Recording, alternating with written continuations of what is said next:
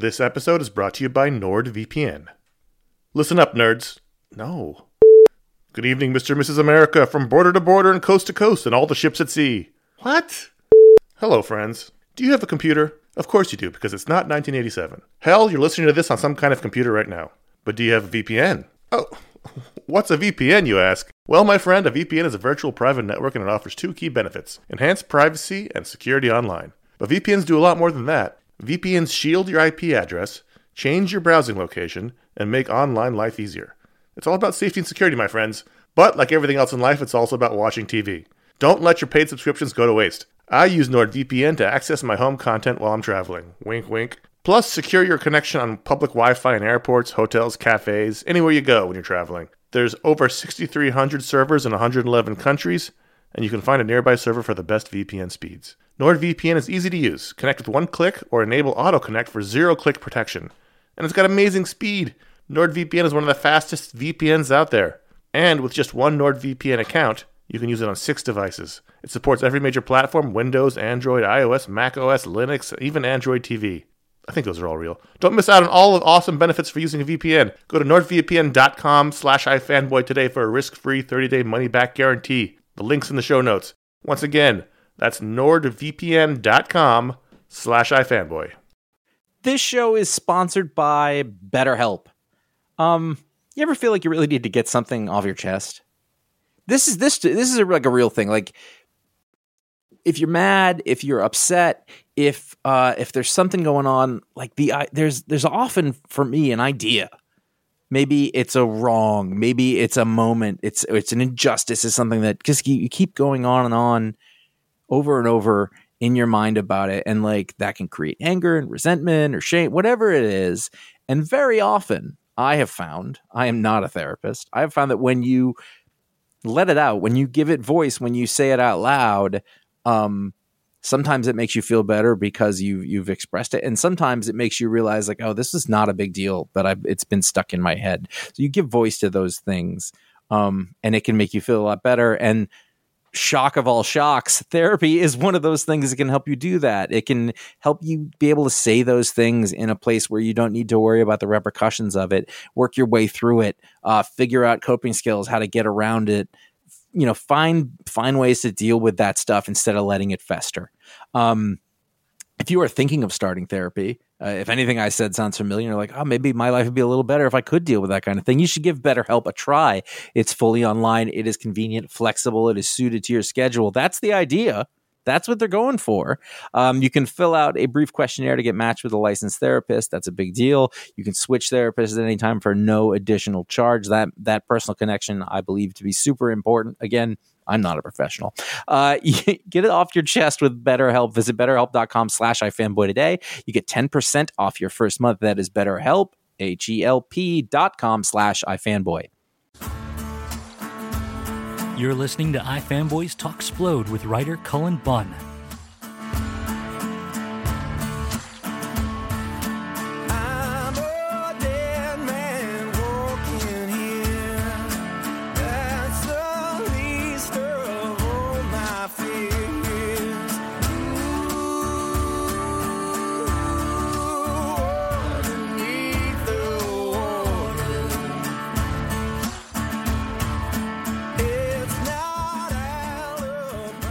Hey there, cats and kittens. iFanboy staff writer Paul Montgomery here, and joining me is the writer of such books as The Sixth Gun and The Damned, as well as an increasing number of projects from Marvel and DC. Cullen Bunn, thanks for stopping by. Oh, thanks for uh, talking with me. I actually feel kind of guilty taking you away from your work because you've got a lot of books coming down the pike. Just looking at this list in front of me, um, No, that's all right. Please, please take me away from my work. For a few anything to get away from Yeah. it, anything to procrastinate. for, for a few minutes would be nice. Sure. Um, but congratulations on going full time. That's got to be exciting and terrifying and cool. Thank you. Yeah, it's. Uh, I'm still not, still not sure I'm used to it yet. But uh, my desk is. If I'm glad this isn't a, a video conference because my desk is covered with soda cups and bottles and numerous crumpled papers and script pages. So I definitely look like a full time writer, if if nothing else. Sure. I definitely I, I want to talk about how you organize all that stuff in a bit. But first, um, let's start by talking about the Sixth Gun. which I believe um, this this podcast will be coming out in the beginning of May. Um, so I believe this is the is it the one year anniversary of the Sixth Gun for It for, is. um, Free Comic Yeah. Book Day last year. yeah, it the first issue came out on Free Comic Book Day. So yeah, I didn't even think about that, but it is the the one year anniversary. And so that was that was Oni's Free Comic Book Day title, and uh, for me, I, I tried to pick up just about everything. I mean, I went in there, I, I got relatives to go in and pick up because you know you're limited to like five, but it was like go in there and you know pretend it's for you. Um, but it was certainly certainly one of my favorites out of the whole bunch. Um, how long had the idea for an occult western series been been brewing for you, and when did Brian Hurtt become involved as an artist on the Um, series? You know the the idea for the book was was kind of in my head for for some time, maybe a year or so before Brian uh, got involved. I mean, he was he and I talked about it at its earliest stages. Uh, Brian is often kind of the guy I go to with my ideas uh, because I because I know he'll either tell me if they're good or or bad, and he won't pull his punches. but uh, he wasn't originally the artist on it. Um, it it, it kind of started out as a, a much smaller project. It was going to be a a much uh, darker story, and it was definitely going to be a, a like a six issue limited series. Um, but then as uh you know as I started working on it and talking more with Brian, brainstorming, it just started to grow out of that, and it, it just became a, a bigger story. Um, and then when Oni finally came to me and said, "We definitely want to do the book. Would you be interested in Brian working on it?" Uh, I was really excited about it. My first reaction was, "Well, Brian's not going to be able to do it." Uh, you know, if you can get Brian, that's great. Um, but he was really excited to get on on to get started on the book, so uh, I got really lucky with that. So when it when it launched on Free Comic Book Day last last year, um, was it still the idea then that it would be a six issue limited series, or had it already progressed to the point where it was going to be an ongoing? yeah, by that time it, it had changed quite a bit from the from my original idea. Um, if you read the first six issues, we wrote it. You know, I wrote it with the idea that if the book didn't do, if it wasn't, you know, a huge seller for Oni, six issues would tell would tell an entire story.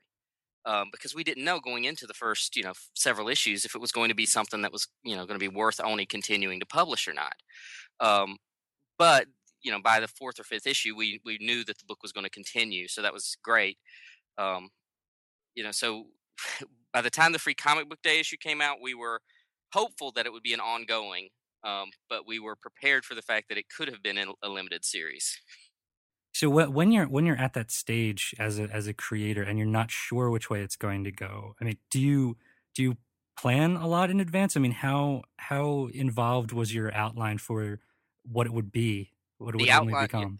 the outline beyond the first six issues in those early stages was very very loose i mean it was maybe uh you know a, a couple of paragraphs of what the book could you know what we could do with the series um so it, it was not uh you know we al- i always had this idea of where it could go but it wasn't until we you know i got into the the second arc that i went ahead and mapped out in detail what I see as the entire series, which is about 50, roughly 50 issues or so.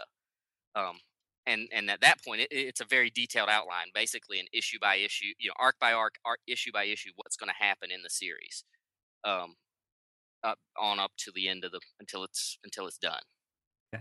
My big question, I, I really enjoyed the, the series from the start, but one of the first big wow moments for me, just just in terms of just a, a, a cool visual, was that that goat with a wreath of, of guns around its neck. And where does where did that idea come from? I I don't know. Brian and I joke because there was a goat in the damned, and we've now decided that every project we work on together, there's going to be a goat somewhere it's in the signature. Yeah, that's going to be our signature as a goat. That's pretty um, cool. You know, I frankly I think goats are creepy. I always have. I, I, have I've those always- eyes. you know, it's it's the eyes. I've always uh, I've written a, a number of short stories where goats show up in some creepy aspect, and so when I started thinking about uh, about the Sixth Gun and and the general getting getting the guns for the first time, I really just wanted a kind of sinister, uh, creepy image. So that's where the the goat with the with the necklace of guns came from. I just I think of I think of Sam Raimi's movie, the the Drag Me to Hell movie with the with the possessed goat, and Right, Just yeah. Thinking back when I was a kid and seeing those eyes on, they're just creepy. Yeah, they're they're very creepy. I, I was just visiting my folks, and they have a goat, and uh, they, they live out in the country. They have a one goat, and it's the creepiest creature in the world out there, baying in the dead of night and stuff. you know? So, okay, this is this is a period piece, and I know a lot of, of other writers sort of uh, shy away from from westerns because of maybe the research involved, and uh, I know artists don't like drawing horses, but um, so how much how much research is involved in in writing something like this? Um, the the there's a there's a little bit obviously.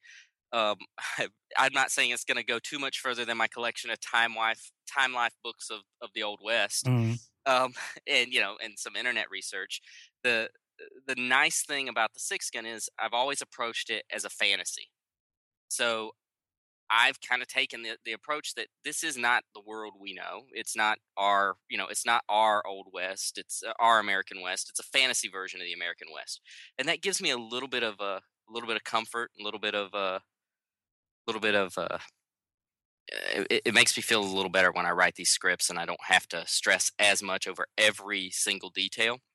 Now mhm. I know Brian still spends a lot of time making sure what the uh, you know what the guns look like, what the clothing would look like, you know what uh, in in this new arc, for instance, we uh, we're it's in New Orleans, and we definitely did a lot of research on New Orleans, and even to the point about you know when at what point did trolley cars enter the picture, Sure. and uh, and what did the trolley cars look like in that in that era, and that's just for a couple of panels in in the art but that's probably the stuff we suffer over the most is can you know can I have this monster crashing into a trolley car in New Orleans at, at this era? Um, I, at the very beginning, we had a little bit of uh, you know, we we kind of went back and forth over the guns because uh, you know it was you know the, you know were they at the era that the guns were created. Uh, they don't you can't reload them as quickly as you can in you know in like in the old west movies but uh, that's why the guns never have to be reloaded frankly so there there's my easy way out but it's and it doesn't feel like a cop out. It just feels like, of course, they're a magic gun. You don't need to reload them. They're Yeah, powered they're, by lo- they're evil. loaded with hate Yeah. loaded with hate. That's great. Um, so it sounds like you're you're sort of a lifelong fan of of westerns. Um, I I really enjoy westerns. Is it a good time to be a western writer? I know it's you know it's a good time to be a fan of the western in terms of we got True Grit just came out. Jonah Hex maybe a little bit was kind of fun, but um and you know there's there's a lot of cool westerns out there. Jonah Hex things like that. Um, is it, it, it is it is the market open to westerns? Uh, eh, that's a tough one. I think uh, it's becoming more so. I mean, I, I do see a lot of a lot of westerns and and especially supernatural westerns popping up in previews and stuff like that. Um, we get a lot of a lot of feedback from people that say, you know, I don't buy, you know, I don't read westerns. It's you know they just write them off immediately. Mhm. Uh, it's just not the type of book they read. We also get a lot of feedback from people who say, you know, I don't usually read westerns, but I really like this book. Um, so I think it's I think that it's it's a it's a genre that that people are are familiar with. It's it's kind of a comfortable genre, but that brings some some headaches of its in and of itself. You know, people are comfortable with it, but they think they know what they're getting into, so they may not bother with it. Um, and that's kind of a bat. You know, that's if I were going to say there's a big battle for the you know for us in terms of marketing the book and getting it out to people, it's that uh, I think the Western side of it, people think I don't, I don't like westerns, so I'm not going to like this book, which I think is a pretty narrow view of of the genre in itself. You know, there's Mhm. there's a lot of there's a lot of different types of stories in in the western genre. Now, I was familiar with your work on The Damned prior to this, but in doing my research, uh, you've written a ton of horror over the years and horror prose. Um, is that sort of where your your heart lives? Do you consider yourself uh, a horror writer first, or or you know, or do you consider yourself a, a, like a comic writer now who also writes horror, or how does it shake out? Uh, well, definitely right now, I would consider myself a comic book writer who also writes some horror. Now, I, I got started when I when I you know I first got started writing. I was definitely focused on prose, um, and that's where all those short stories that I've I've uh, I've published over the years came from.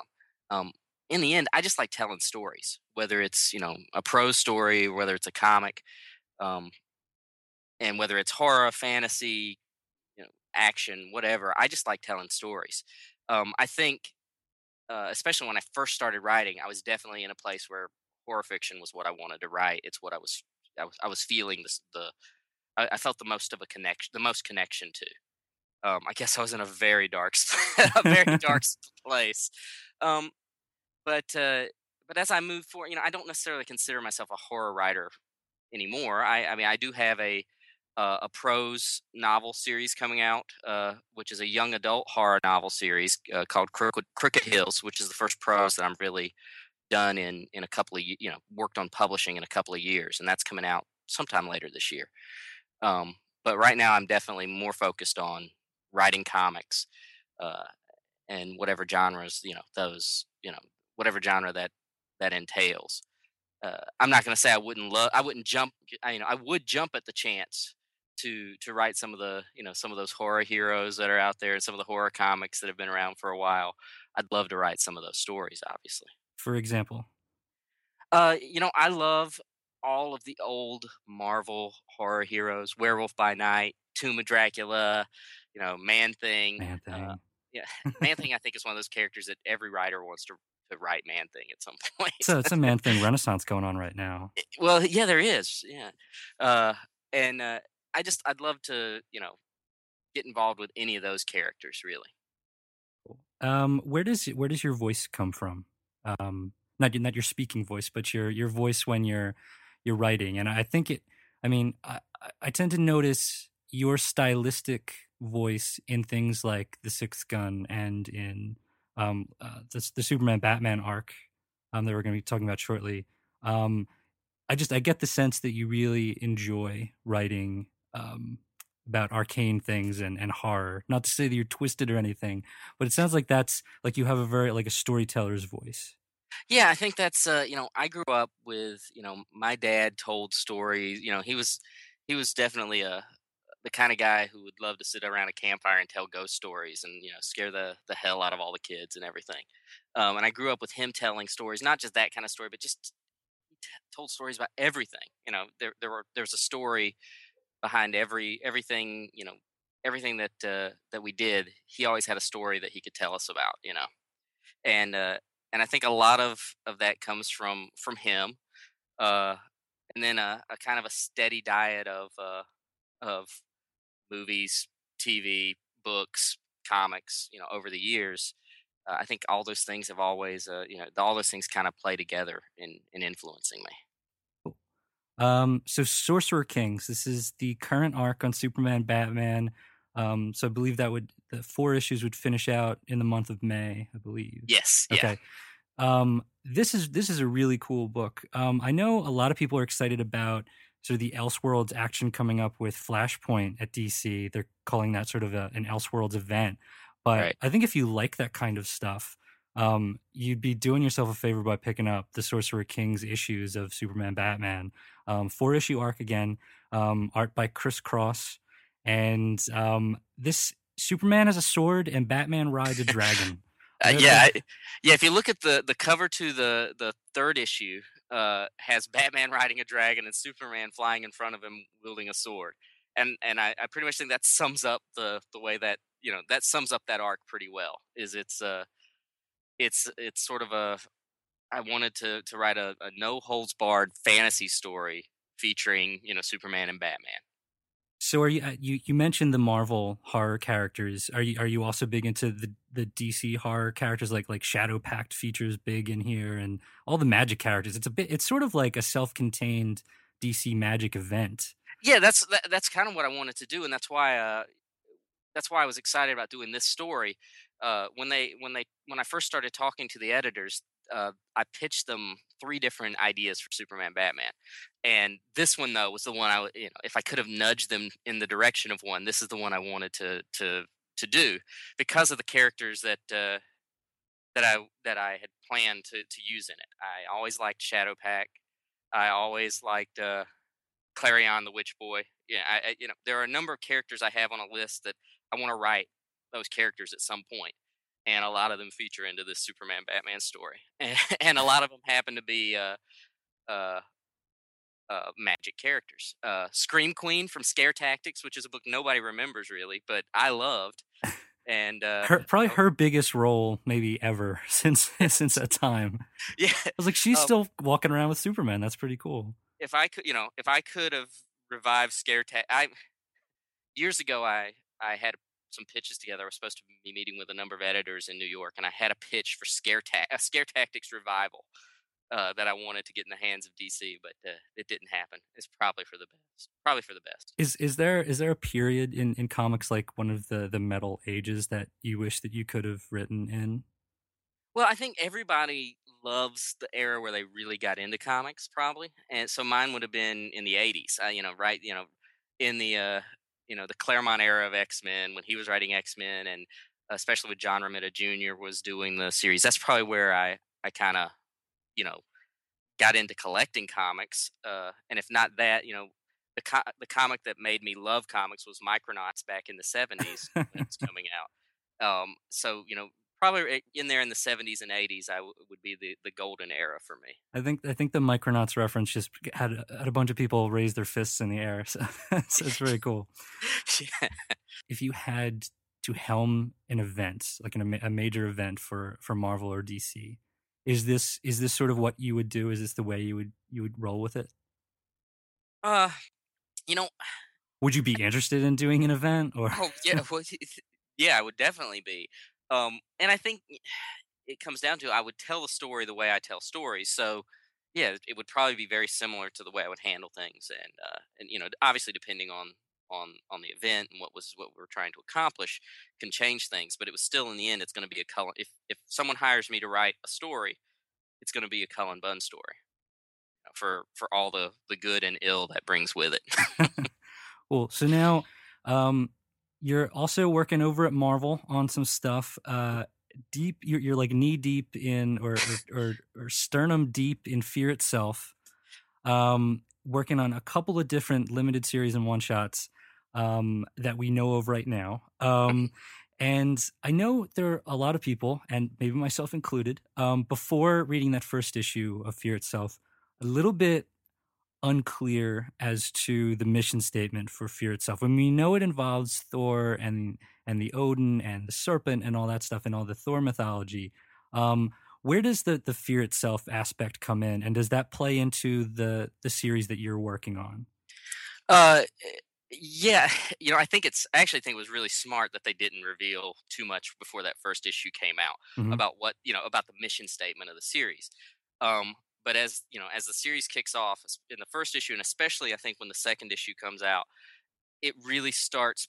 You know, these tentacles start going out into the Marvel universe, and it's you know, it's kind of a no stone unturned event. There's a lot of things going on, and and this uh, this uh, sense of fear that starts spreading through the Marvel universe is kind of what uh, what uh, spurs some of the stories that uh, that I'm working on. uh, Definitely, uh, Okay. especially especially in the deep, uh, the four issue series I'm doing. Uh, it uh, the the sense of fear uh, causes uh, causes some uh, causes some big problems for the heroes. Um, not to mention, you know, they they're kind of contending with uh, one of the worthy. and the worthy being sort of the acolytes of the serpent and Right. i'm gonna like to to be perfectly honest if I, if i look at it and i look at some of these solicits um there's there's really sort of a blackest night vibe to what's going on with the worthy i mean if you you know it's sort of analogs to the the zombie versions of these dead dc characters um but if if i'm also being honest i think it's a little bit more compelling because they're characters that are still alive and they are characters that are across from i mean across the entire Marvel universe. Um, but you mentioned Fear Itself, the Deep, and we got we got a preview of that, and um, obviously looking at the lineup involved, and one of the original art pages was labeled Fear Itself, the Defenders. Mhm. Um, that was that was handwritten on on the page. So obviously this is a sort of Defenders reunion. What is your history with those characters, and and what can we expect going into this limited series? Well, uh, the Defenders are it's a group of characters I've uh, I've always uh, I've always liked. I think I got started reading them back when it was the New Defenders, which was uh, when Angel and Gargoyle and, and Hellstorm and all those characters were in there. But uh, this definitely kicks off with sort of the core team, the original team of the Defenders, which is you know, so Doctor Strange, Namor, Silver Surfer, and then a couple other characters who are new to the lineup that kind of I guess put some new blood into that group. Mhm. We get the Savage She Hulk in there. Savage She-Hulk and Loa, who uh, has been in X-Men and uh, and uh, the Namor series. Um, uh, so it is a there's definitely a defenders vibe to the story. I mean, there it's a it's a defenders, uh, like you said, a defenders reunion of sorts. What do what so what do the what do the new characters sort of bring? I mean, how how involved are they? Um, and do, I mean, do they does Savage She Hulk sort of does she really represent the Hulk coming into the Defenders, or is is this just sort of her thing? Uh, she kind of represents the Hulk coming into it. Uh, she is drawn into it uh, for for various there there are specific reasons that she uh, is drawn into into the team. Uh, I wanted to put uh, those characters in the group mainly because, to some degree, even though I like them, all of you know, I like Namor, I like Silver Surfer, I like Doctor Strange. To some degree, they're a little bit cold. You know, they're they're characters who who aren't super easy to relate to. Mm. You know, and uh, I wanted some characters who were uh, you know a little a little younger, a little uh, a little more vibrant, I guess, to and a little more uh, human to some degree that uh, the reader could kind of relate to and could have them along for the ride and and kind of be the you know the the reader can relate to some of the story through those characters. Uh, and they they do play a, a big role in the entire the entire four issues. How do you get into the Silver Surfer's headspace? I he he's you know as I got into it uh, the first script I remember I, I wrote some stuff and uh, the editors came back and said you know Silver Surfer wouldn't talk like that. Because I was I think I was trying to make him too uh maybe too human. So I really had to to to get to a detached place for him you know he he's kind of a you know he's he's an alien character. He's he's detached a little bit from you know from everyone else he uh he interacts with um and that's kind of he has to that's his kind of burden too in, in dealing with with everyone else. It just it's it seems like a very i mean it's a very cool team. It's also it's a very powerful powerful sort of if i'm to be honest like a, like an unbalanced kind of team because it's um it's it's a lot of heavy hitters and a lot of just very very stoic dudes. And um so is it uh, when you when you're putting together a team is it always important to have sort of like that outsider perspective or the the young gun or something? Well, I don't know it's, it's, if it's always important, uh, depending on you know it depends on the team and and you know who's you know making up that group. Um, I kind of what I liked about it was working on it. You know, there's there's three very powerful characters, and two characters we haven't really uh, you know we don't really know how powerful they are, and uh, I like that balance and you know telling a story and uh this is a very action heavy four issues it's it's a it's it's definitely an adventure story um but you know making a cha- you know presenting a challenge that uh you know would work for all those characters uh really uh it was part of the fun of of, of telling the story Can we can we talk about the threat? This is Namor's in some trouble. That's that's Yeah, my I- understanding. yeah namor namor basically uh has to face he, he's he's facing an opponent he simply cannot defeat on his own and namor has been you know namor's been beaten in in combat before. He's been defeated but he's never been beaten the way he gets beaten in this series. And uh he has to turn to some other people to uh to help to help him. And uh there's actually a number of kind of villains kind of converging on them in in this four issues all tied to you know sort of a central point. But uh and all of them are are horrible. All of them are, are pretty uh, significant villains that they're uh, that they're having to deal with and because of everything else that's going on in the marvel universe it's not like there's a lot of heroes you know everybody's busy you know all the heroes have something going on so you know you get you know you you get who you can well, Silver Surfer is it's not totally settling. I don't think. I think it's, Well, think no, it's good. so- yeah, yeah. Silver Surfer is uh, is not settling. Those, you know, like I said, those three characters are. Uh, it's one of the things I've always liked about the Defenders. It's a team that really shouldn't work, but uh, the, it's also a team that is full, at least in the original incarnation, you know, full of some really powerful characters.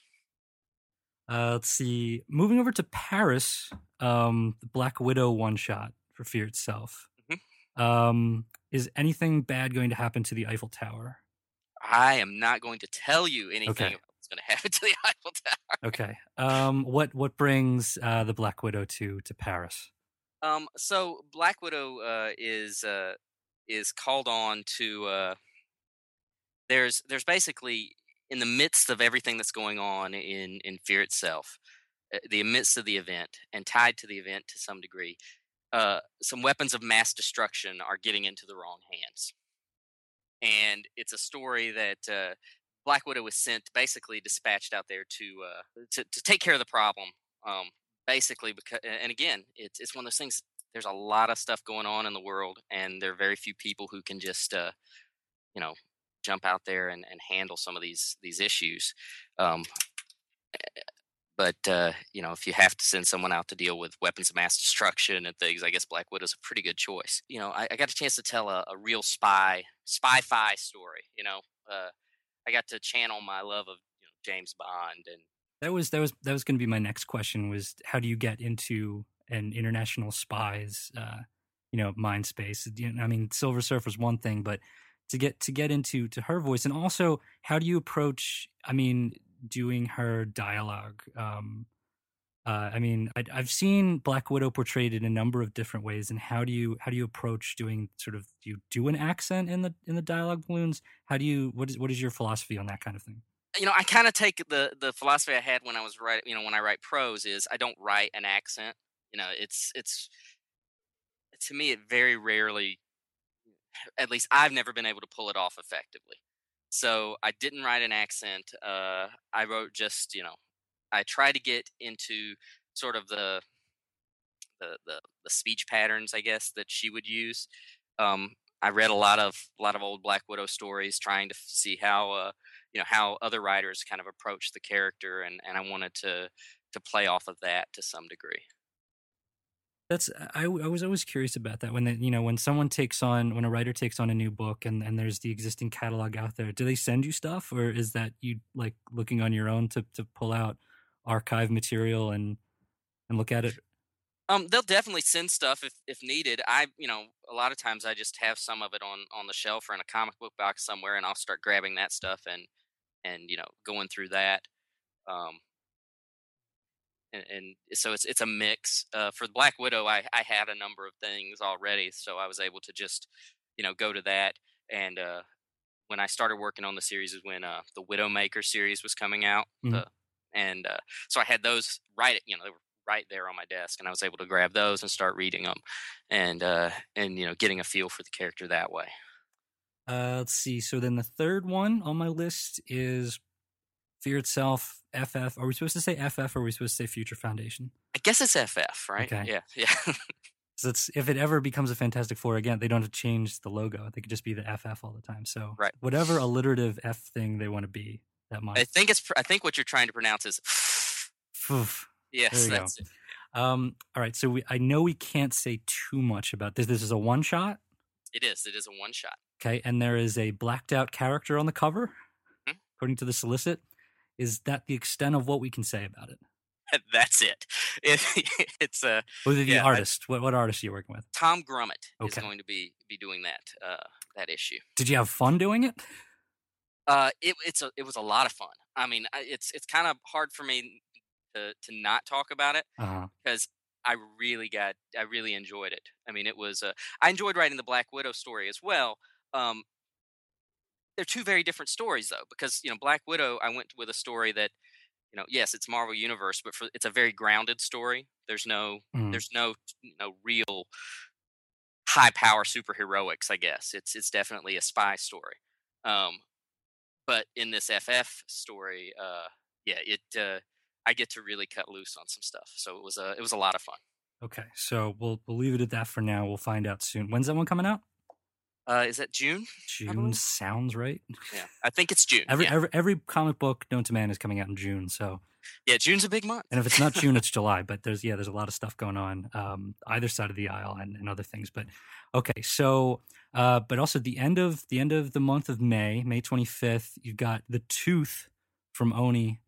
Explain to me the Tooth.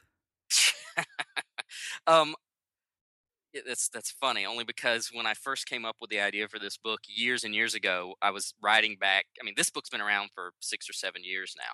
um, the idea for it. Um, we were writing back from a con- comic book convention with uh, Brian Hurtt, my the, the my collaborator on Sixth Gun, and Shawn Lee, who ended up helping me, you know, who ended up co-writing The Tooth with me. And I said, "Here's my idea for a comic." And uh, I remember the reaction was just, I thought they were going to stop and throw me out of the car because they thought I was the stupidest person to ever walk the face of the planet. So it's so when I tell you the idea for the book, it definitely sounds. I recognize that it sounds stupid. That's part of the, the charm of the book. Uh, but I guess it's the easiest thing to say. It's about a guy who has a giant magical fang living in his mouth, and occasionally the fang jumps out and fights monsters and demons. Okay, so it's a canine tooth, It's a, it's a not a molar. no, not a molar. It's a, it's it's one of the canines. Yeah, This is is this his baby tooth or is this an adult tooth? it's a, it's a giant tooth. It juts out of his mouth like a, uh, like a, like a saber toothed tiger's fang. that sounds like it would hurt a lot.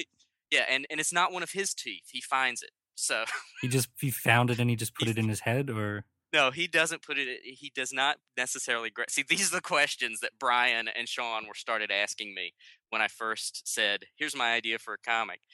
Uh, they started hitting me with all these questions that destroys the logic of the tooth. because it looks exciting, but it, does raise a lot of questions. That yeah, you know, it's uh, the, the tooth has an origin, and frankly, I just don't want to spoil the origin because it was when I, fair. when I finally hit the origin of the tooth, it was the thing that kind of brought everything together for the for the book. Uh, when I said this is where the tooth comes from and what it what it is, uh, and that's when Brian said, "Oh, Now- now, it makes now it makes kind of sense." Without without giving it away, did you come up with the idea of the fighting tooth first, or the origin of the tooth? No, or was it fighting tooth. Fighting tooth came long. The original idea was I want a giant tooth monster that fights other mo- giant monsters. Okay, and what what are the uh, what are the other giant monsters? Are we talking about like like kaiju level giant monsters? No, no. or- The tooth, uh, I guess, is roughly when he grows to his full size. Because when he springs from the guy's mouth, it, it, you know, he grows magically. Uh, the tooth is uh, roughly the size of like a, a big gorilla. Okay. So most of the monsters are are that size or a little bigger. But he fights demons, ghosts, dragons, vampires, gargoyles. Uh, it's a it's a the book is chock full of monster battles. is is sugar a problem?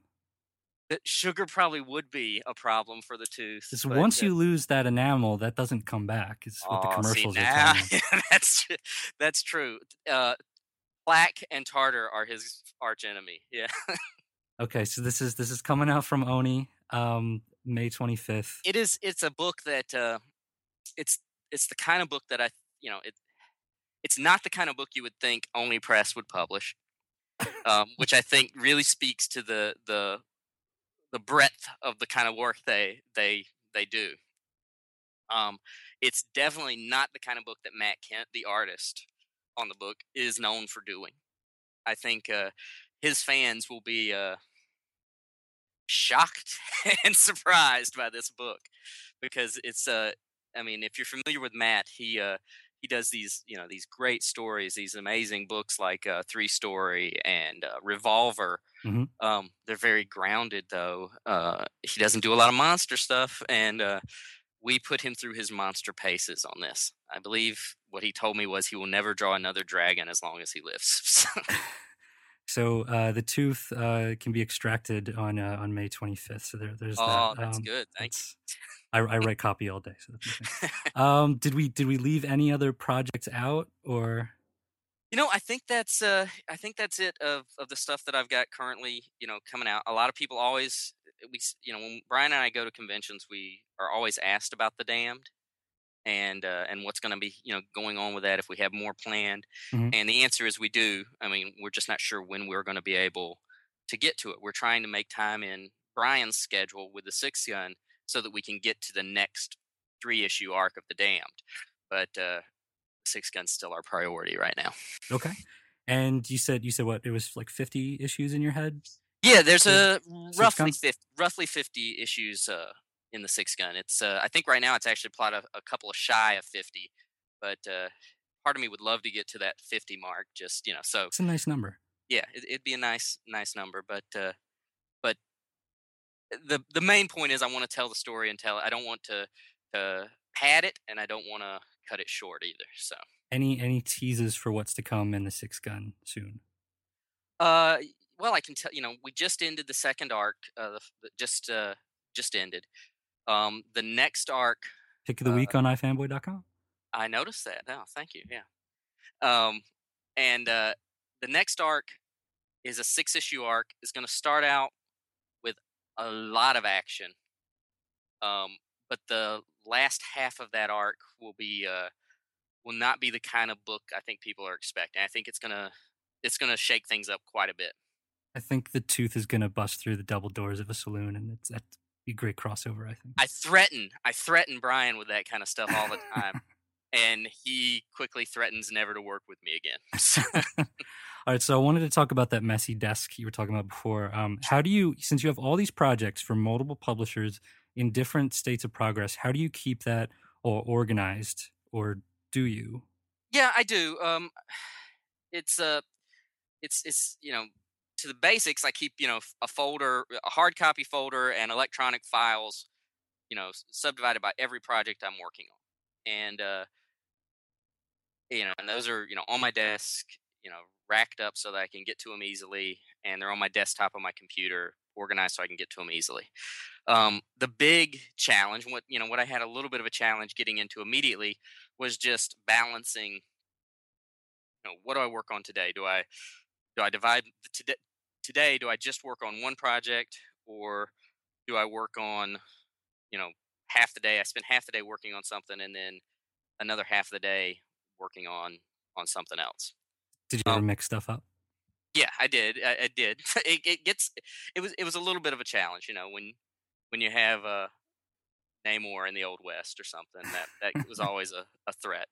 But uh um actually what i started getting mixed up on was in even in, within the Sixth Gun is i'm it was getting to be a uh sort of just confusing on on what i was doing there and what was next only because i have the entire thing mapped out now which is the only danger i guess of having it mapped out is i want to get to those you know future events pretty quickly. Um but uh what i what i ended up netting out is i kind of prioritize my day. Every morning i i sit down and look at my list of priorities you know depending on what deadlines are out there uh i hit the you know i hit the biggest priority first and i try to work on it at least you know i dedicate a couple of you know two three hours to the biggest priority first thing every day and uh and at that by that point you know i get into that couple of hours i kind of have a feel for where you know i'm either going to be in the zone of that story and i'm just going to keep going with that one or i'm going to get to a point where i need to kind of step away from it because i might be hung up on a idea or or something as simple as not sure what dia- how dialogue should sound for a certain character that'll you know hang me up and sometimes moving on to something else it helps break that uh it breaks whatever block there is there hmm so I might be working on the deep in the morning, and then if I get stuck, I'll shift over to the Sixth Gun and working on one, kind of getting a, a fresh set. Of, you know, kind of kind of cleans the palette. Working on the the books are so different; they they kind of clean the palette of each other. I can say, oh, now I'm I know what I need to do in this other project. And you get the, the distance on it. Yeah. Right. Right. But if uh, you know if it's going well, if I get started and I am, you know, I'm having I'm having fun. It's kind of you know the words are flowing. I'm gonna stick with that first one until it's uh, you know, un- until I until I run out of steam. I guess. Now, in in writing your own creator owned stuff like the Sixth Gun and working on a licensed character like say Namor, is there ever a point where you come up with like a really cool idea and say, "Do I use this for Namor right now, or do I hold on to it for the Sixth Gun or the Damned or something like that?" Um, I, I haven't uh, I haven't hit that yet. Um, I kind of right now at least uh, until I do you know until I do encounter that. The way I feel is if it's something that's right for for Namor, for instance, it's not going to ever work in the Sixth Gun. It's Mm. just not going to it you know if, and definitely with the Sixth Gun if it's something that is that's right for the Sixth Gun it's never going to work in you know in one of those other books um, now that said, I have been working on other projects and you know working on say something for Marvel or DC, and it kind of triggers something that uh, hey, that's a great idea for the Sixth Gun. I will jot that down and, and make sure I, I keep it in my in my file for for when that moment comes. Uh, you know, I guess probably the the biggest thing I notice is I try to uh, uh, watch out. You know, watch out in terms of how I'm pacing issues. You know, I, I don't want to pace an issue of you know, an action heavy issue from a Marvel book. I've noticed, you know, I, I've noticed parallels between you know issues I'm currently writing a Sixth Gun, and I was like, oh, I need to kind of vary that up. I don't, I don't want to have the same. I don't want to, you know, I don't want to fall on the same, you know, tools in telling the story. And I have noticed that that I need to vary. You know, it, it kind of just keeps me honest that I need to make sure I'm I'm telling stories differently, if that makes sense. Is it is it like a different like voice or or rhythm in your head when you're writing something for Marvel or you know it, I mean or is it more like it varies from which artist you're writing to because that's really what a script is is writing to your artist and Yeah, um, you know, but in some cases, I don't know the artist that I'm going to be working with. For the FF book, for instance, I did not know who the artist was until I was done with the script. Um, but but to, but I also kind of envision, you know, I, I kind of get in my head, you know, what the art will look like, or you know, who it might be, Mhm. and uh, and I go, you know, I do kind of write to this style, you know, I write to a certain style of art. I don't know if that influences the editors and picking artists or or or whatever when they read it. Um, I I think I've gotten lucky though in terms of the artists I've uh, I've been able to work with. Mhm. we did we didn't mention Lee Garbett on uh on uh, uh Fear Itself the Deep excuse me Yes, um and the artist on uh, Black Widow I don't think we mentioned uh, Peter Nguyen. okay um do you do thumbnails when you script like do you do you draw them or is it just in your head I have done them for myself, but I've never shown them to an artist. You know, Mhm. I've I've done them. Every script I do, I kind of approach a different way. I've done everything from laying out post-its that represent panels on the page. You know, I've taken a, a sheet of notebook paper and put post-its in. You know, for a five-panel page, I'll put five post-its, and I write the action in the post-it, and then I can move them around if I need to. I've done that. I've written directly, you know, directly to script in the, you know, in Word. I've uh, I've written entire scripts out longhand.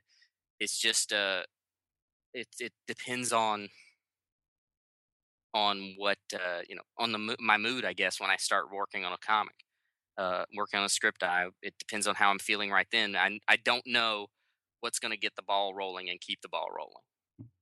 Um, any any any advice or, or or lessons to to hand out to anybody who wants to get to the, the point where you are writing licensed characters and creator own stuff, um, and being at a point where you're you're writing full time. Yeah, uh, I guess the the biggest thing that the biggest lesson I've learned because I've been writing for uh for years, years trying to to to break in. Um, and doing I've been doing it while balancing a, a you know a day job. That's what you have to do if you're Mhm. gonna you know almost always you have to do it. Uh, some people ha- are in situations where they may not have to, but uh, trying to break in while balancing a day job. But uh, you know when I look back uh, what I realize is for many of those years, I treated writing like a hobby, and uh, I didn't necessarily uh, dedicate the time that I needed to dedicate to it. Um, it was not until I started treating writing as a second full time job that I started getting any kind of traction. Um, and and I don't think that was by accident. I started spending, and, and, and I had to make a lot of sacrifices to do that. Um, but it was not until I really started treating it like a job that I started getting traction. And I think anyone who wants to to to break in and to to make it, they have to they have to start treating it as important. You know, if, if it's important to them, then they need to treat it as if it's important. I'm not saying you need to spend now. You know, everybody's story is different. I spent a lot of time, and I came home from my job, and I worked another six hours a night for a couple of years. I'm not saying that everybody should do that. In fact, I'm probably saying they shouldn't because it, it uh, you know, I I suffered through a couple of those years.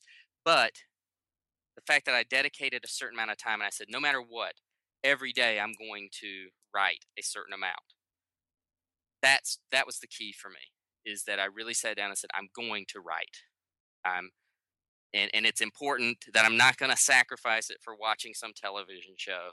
I'm not going to, you know, I'm not going to to play a video game instead of writing. I'm going to write. And I had to turn down. You know, friends would call me and say, "Hey, we're gonna go watch a movie," and I'd have to turn them down. Or, "Hey, we're gonna play this game tonight. Do you want to join in?" And no, I had to turn them down.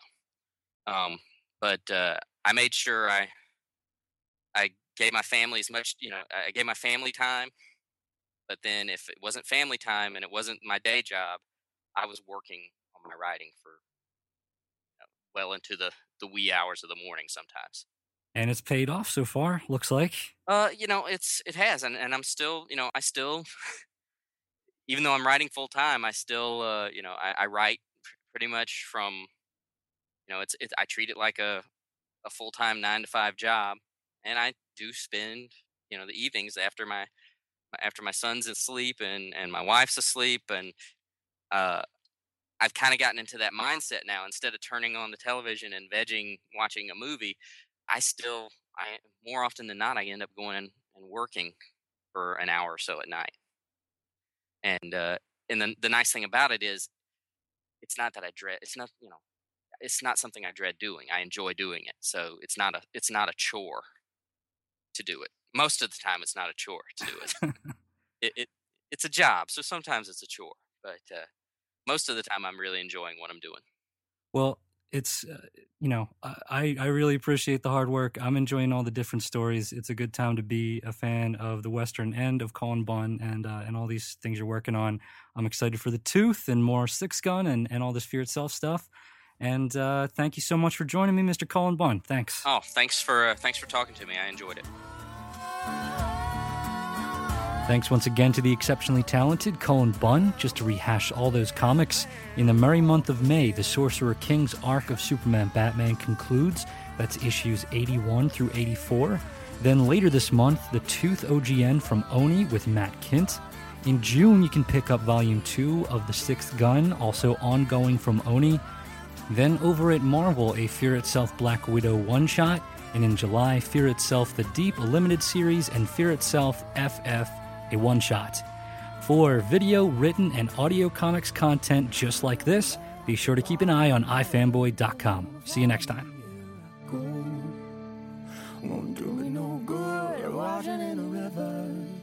Can't no preacher man save my